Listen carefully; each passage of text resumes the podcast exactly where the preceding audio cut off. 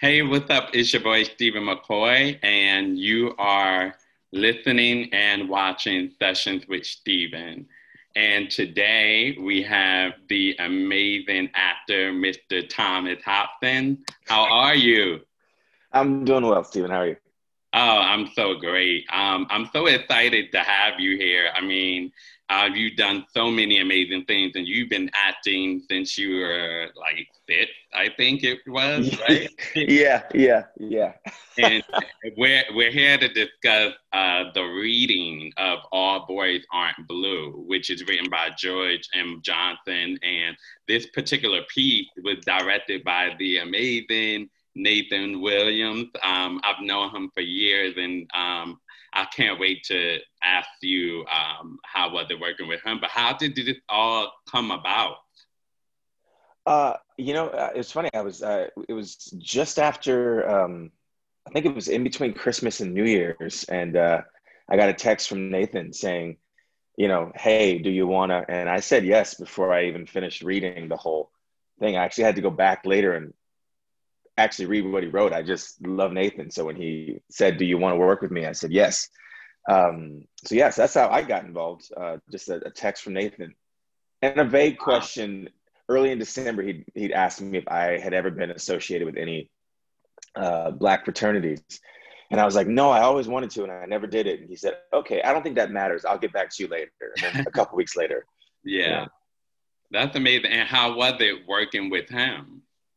Uh, it was it was great. I've I've known Nathan for a little while now, and I've been a huge fan of him as a person and uh, his his his work. Um, all of the movies that he's done, I've just really enjoyed all of those, and had secretly hoped that one day he'd ask me to join in on one. Yeah. And it was just it was just great, and especially because you know it's we're in a pandemic, so things are a little different. So we had to rehearse via Zoom and uh, you know all that kind of stuff. But he was just he was just so supportive and so clear on what he wanted, which made giving him that and finding where we all needed to come from so much easier. He's very welcoming and loving, and I can only mm. imagine how he is as a director. You know, being under his uh, microscope and and giving good direction. Oh, so so great! He, and, and, like I said, he's so specific. Like he knows exactly what he wants, um, mm-hmm. but he still gives you the space to find it you yeah. know, which which is great. Some I've worked with a lot of directors who know what they want and they're very heavy handed about getting you there. And Nathan is like, this is what's going to work, and let's just help you, yeah. you know, make your way, make your way there. It was it was uh, I, I honestly when as I was leaving set that day, I was like, so we'll do this again. Like we'll think we'll find something else to do together. I, I just really enjoyed it. That's amazing. And and tell us why uh, all boys aren't blue. Why is that an important story that needs to be told? Oh, um, you know, I think that we, we, we, you know, we've we've been having so many conversations recently as a community, as a, as a country, as a as a global community about what it means to be masculine, what it means to be. Um, you know, I, I, used to do a Nickelodeon show for a while, and uh, they had this word they made up called boyetics. You know, and it was like what do, what can we do to make little boys feel like little boys? And I think that what we're learning nowadays is that masculinity covers a vast spectrum, uh, and that you can you can fall anywhere within that spectrum, be anything that you want to be. And I think that uh, you know I've been telling people I feel like what's important about George's work is that you know it, it forwards this idea that you know blackness isn't a monolith masculinity isn't a monolith that you know uh, that everything exists on a on a spectrum. And just because my story is different from yours doesn't make my story any less than yours. Now have you experienced any of that sort of uh, discrimination based off of your personality how you were or or any, anything like that? Oh oh yeah. Yeah yeah yeah. Um you know as I said one of the things about George's uh, writing is that you don't have to be George to, to right, find right. yourself, to feel yourself, to be reminded of even you know the chapter that I get to read in this. I, I I didn't have that exact experience that they had, but I still was taken back to college, and you're trying to figure yourself out, and you know it's it's scary. I do hope that we one day exist in a world where people don't have to come out because we're just so used to the idea that people can be queer and other. Um, but yeah, I just, you know, in college, it was really hard to not just to find myself and to come to terms with my sexuality, but then also to then feel like I had an obligation to tell everyone when I was still getting comfortable with that. Um, you know, growing up and being told by, thank God, not my parents or my immediate family, but by outside forces that I wasn't presenting as masculine enough, that I um, that I wasn't running right or talking right or walking correctly or dressing, you know, well, uh, uh, you know, in, in in masculine boyish ways. Um, mm-hmm. You know, so it, it was it was triggering in a, in a great way because I, I'm so far removed from that now. Yeah, that I yeah. have moments where I'm like, I wish I could. I mean, in order to become who I am, and I really like who I am, I had to go through all of that, but I wish I could go at certain points and just be like, hey, little buddy, I promise you, you're going to make it through all of this. Absolutely. It, it, won't, it won't be so scary. That's what you would tell your younger self. Oh, yeah. Just that, like, you have to go through it all because the person that will come out on the other side of it, you're really going to appreciate that person. Uh, and you're going to appreciate the people that you meet along that journey who help you find yourself. Right. Um, they won't, it will not be easy. It, well, with constant... you, you came from a very close knit family. Um, yes. You had both of your parents. You had your sister. Um, were they supportive of, of, of you, your your career, of your life? Yes. Uh, you know, and that's the fun thing. Even with the acting, you know, I was six years old when I told my parents that I wanted to act, and my parents were are not actors, and you know, we're very much so like, okay, well, uh, kids have extracurricular activities, so maybe this will be his. yeah, it's it's his sport. It's his, you know, um, and you know, but like there were deals in place. I had to go to college. I had to do my you know, chores and be nice, and you know, be responsible, be a good big brother, all of those things. Um, and so, you know, even when I went to college, you know, I I was pre med for the first year, and then I was like, that's some bullcrap. I'm not going to be a doctor. Uh, and you know, my parents were like, "Yeah, no, we know what you're going to be. You told us what you were going to be when you were six. So, you know, just switch your major and go be that when you're done." And when it came time to come out, uh, my sister was the first person I told, and she was like, "Okay, yeah, that tracks. Yeah, cool." And my little brother was like, "Yeah, no, I've um, I've been telling people that you were gay for a long time, and like all, and like all and like all my friends are like, your brother's so cool. I wish I had a brother like your brother. And I was like, that's really interesting. And then you know, my parents I told last out of the immediate family, and mm. it was you know I I built so much anxiety and, and pressure up about what if I'm wrong? What if my wonderful parents have a weird reaction? And they were just kind of like, yeah, no, we've been trying to tell you for a while that it was okay to, you know, let us know. And they were honest, you know. I think I think a lot of parents, if they were honest, would just say the truth, which is that a lot of what they feel is fear. Um, it's fear of the unknown. It's fear that like someone could harm you for uh, or not understand you, and by vert and by way of not understanding you, hurt you. Um, right. And and because everything else that you dream about for your kids, you can still have. It's just that the idea that society might reject your child. Uh, and that's what my parents like. We we're totally fine with you. Our biggest fear was just, what if someone who doesn't know your heart hurts you, right, or, or judges you, or and I'm like, and that's just, it's what happens. But you've raised me in such a way that I'll be okay. I'll get through that. I love that. What can you say to the parents who aren't as supportive or or just having some sort of difficulty about just watching your parents be very um, supportive. You know, my grandmother uh, uh, always says um, when it came time to start bringing people home, you know, for all of the grandkids, we started, you know, dating and bringing, you know, boyfriends and girlfriends and fiancés home. And my grandmother would say, if you like them, I love them. And I said, what does that mean? She said, I love you and I want to be in your life and I want to see you on holidays and birthdays and special occasions. She said, and so at the end of the day, if you are happy, I am happy. If you like someone, I love I love that person. And and I think that is really, really important because if you're not there for your child, your child will find a family. They'll make a family for themselves, mm-hmm. and then you won't be a part of that. And that and that loss can't be can't be undone. And I have a lot of friends who've had to make that choice, and I'm proud to be their family. I'm proud to have my family also be their family, but you, you just can't replace that real that real family unit. And my and my mom always says that you have to meet your children where where they are. Mm-hmm. She said, as parents, you have all these expectations, all these dreams you put on your child, but at a certain point, you have to be like, okay, this is a human being, and they're going to be, do, see, feel, act how they want, and so I have to meet you where you are. Wow. And I think that's really important that we not not that we try to force our thoughts on people, but that we say, okay, let me let me see you and let me accept you as you are. My heart actually skipped the beat when you when you were speaking of your grandmother. I thought that was really nice. Um, and and just going back to All Boys Aren't Blue, mm-hmm. you're also working with Jennifer Lewis, the legendary oh. Jennifer Lewis, who you worked with years ago when you were like young. How was uh, yeah. like, uniting with her? Um, you know, it's funny. I, I, uh, because of all like the pandemic rules and us all trying to like social distance and stuff, I, I didn't get to have a full conversation uh, with her. I got to say hello and I got to be like, oh my gosh, you're amazing.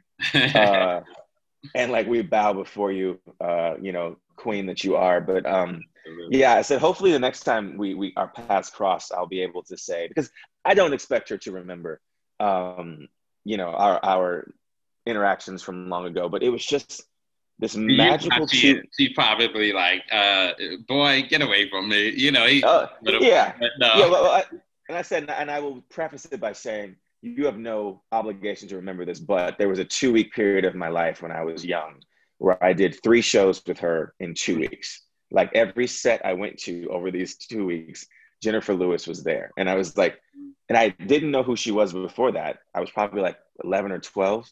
And by the end of that two weeks, I was obsessed with her. I used to, um, I still have, I used to keep all my scripts. And so I, I did two episodes of A Different World. No, sorry, one episode of A Different World, two episodes of Living Color with her. And I have all of the A Different World scripts. And I used to, uh, on family like holidays, I used to take my scripts with me and make all of my cousins act out uh, you know, the show's like a play. And I would always play Jennifer Lewis because I thought she was just, wow. I thought she was just so funny. Wow, that's amazing. And look at you yeah. now. Like that's look, look, yeah. So I, I, I am looking forward to like your blood. yeah, yeah, and I'm, I'm looking forward to like you know getting past this pandemic, and then uh, you know Nathan calling me up, and we all go hang out somewhere, and she shows up, and I can just say like thank you for everything. I'm so happy that she's she's getting her flowers now because she Absolutely. has deserved them for 40 years. But Absolutely. you know, I'm I'm so happy that that that we're in the moment where she's she's getting all the love she deserves. Absolutely, and with you know just seeing that she's this uh, person who's always represent the black culture. Um, with you being a black actor, um, do you choose your roles just to create as an actor or is it are you conscious about the role that you're you're playing? Mm, you know i'm i'm not qu- quite yet at a place where i get to really like say yes no um but i do like when the auditions come in when the offers come in uh i'm very intentional about what kinds of messages i want to put out into the world um, that I feel like I have an obligation as a person who, growing up, even on, even being on TV, I couldn't, I didn't see anyone who I felt like truly represented what I was going through. Mm. Uh, and so, if I can create a world where some young person who's fi- trying to figure themselves out, and they can be straight, they can be queer, they can be whatever, but if they're trying to figure themselves out and they can find themselves somewhere in my story, yeah. Uh, I, th- I think that's really, you know, I got into acting because I liked to inhabit other worlds and, you know, be other people. And now I'm realizing that, like, one of the things that we do that's so great, one of the things about All Boys Aren't Blue that's going to be so great is that there's going to be people who are watching who see themselves mm-hmm. represented not just in the three actors who are playing it, not just in Jennifer Lewis and her beautiful narration, not just in George and their beautiful story, but like it's there's going to be so many people who feel seen. Uh, and I think at, at, its most powerful, that's what this medium really does. TV, film, theater, art, uh, you know, makes us feel a little less alone. I mean, you come from the background of Nickelodeon and and those uh, sorts of art that audience. So seeing you transition into these roles, which are still great roles for family roles that anybody of any um, of any color, of any background, are still able to watch you and watch you grow. And you do a great mm-hmm. job. I don't know if you have like a team that strategically you know, put things in place. Um, but are all of the your decisions that you're making? Well, yeah, I do have a really great team. Uh, shout out to the team. Um, but also, what I think what my team really does impress upon me is that at the end of the day, I am the captain. Uh, and so, you know, if I don't, if there's an audition that comes in that I don't think is is is what I want to do, they're like, okay, great. You know, I remember I did a movie uh, two years ago, and it took four attempts for me to say yes. Mm. Uh, and finally, I had to yeah, like I just finally I, yeah I finally read the script and then I spoke to the producers and I was like, oh, I see what you're doing here. I'm sorry, just on paper it didn't read like that. It read like a stereotype, and I was really mm. not interested in playing stereotypes. But now I understand this person's journey and. Um, you know, uh, so I ended up doing it, ended up being one of my favorite things I've ever done. Um, but but yeah, you know, I I've, I've just been really lucky um, you know, and yes, the preparation is there. I'm, I'm ready to go at all times, but I've also just been, even through this pandemic, just been very blessed and very lucky to be able to keep doing what I do and that people keep giving me the opportunity. Uh, I tell people all the time, one of my mantras as an actor is that I want to be scared. Uh, and so if you give me, and that's one of the things, even with Nickelodeon, people like, what, you did a kid show? And I said, no, it was, every week I'd open the script and I would be like, oh, this week I'm going to do a full Cirque du Soleil routine on the silks in the sky. I've never done that before. Okay. Mm-hmm. So it instilled in me this idea that like my best work comes from fear. My best work comes from opening, you know, Nathan sending me my chapter of All Boys Aren't Blue and me going, how in the hell am I going to make this work and make this interesting? And now, oh my gosh, I can't wait to try.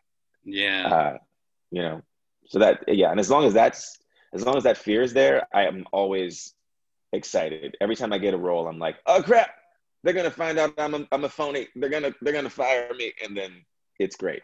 it's, it's amazing. I think people are truly ready for you. Um, what what is what is your dream role? Ooh, um, you know, it's funny. I'm gre- I always say I'm greedy. So uh, in my perfect world, I would have my like, you know, my like Shonda Rhimes esque show. You know, maybe I'm a doctor, maybe I'm a lawyer, uh, but you know, maybe a This Is Us type show. I love what Sterling K. Brown's been doing the last few years. I mean, he's such an inspiration, I think, to all of us. Uh, you know, coming up behind him, uh, have a show like that, and then on my breaks from filming that, like go to New York and do a Broadway show. I've always wanted to do a Broadway show um, I used to joke. My grandfather used to say, uh, "Well, grandson, you said you made it, uh, but you haven't truly made it till you've been on the Broadway." That's very true. uh, and and so so that's uh, that's that's on the list of things. I said a career where I can do everything. Yeah. Like, you know, kind of like a Viola Davis. I think she's a great example of that. You know, like you're doing How to Get Away with Murder, but you're also filming Fences and getting an Oscar, but you're also going and doing a limited run of a play in New York City. Uh, that that's my dream. That's that's I, I tell people all the time. I want to be happily exhausted. You know, I don't want to be tired from. Exhausted. I don't want to be tired from partying too much. I want to be tired because I'm fulfilled from my work. Absolutely. Wow. Can you let us know when All Boys Aren't Blue is gonna be airing? How can we check this out? Yes, yes, yes. All Boys Aren't Blue will be airing on Monday, February 8th uh, at 8 p.m. Eastern, 5 p.m. Pacific time. If you want to come in for the pre-party, the pre-party starts at 7 p.m. Uh, Pacific, uh, Eastern, 4 p.m. Pacific. Uh, but you can go to abab2021.eventbrite.com. A is an Adam, B is in boy, A is an Adam, B is in boy, and the numbers 2021.eventbrite.com. It's free, uh, and it's just going to be a really, really fun night, fun night. Like I said, we got the pre-party, then you've got the show, and then there's a really phenomenal Q&A that comes after the show that features George and Delon and a couple of special guests. Um, I think that they've just they've curated a really wonderful evening. Like I said, I just hope people show up with open hearts, open ears, open minds, and um, yeah, just uh, enjoy celebrating what these folks have put together, and then also like remember that the whole point of the event is to celebrate uh, the idea of the stigma of HIV/AIDS, especially in the Black community.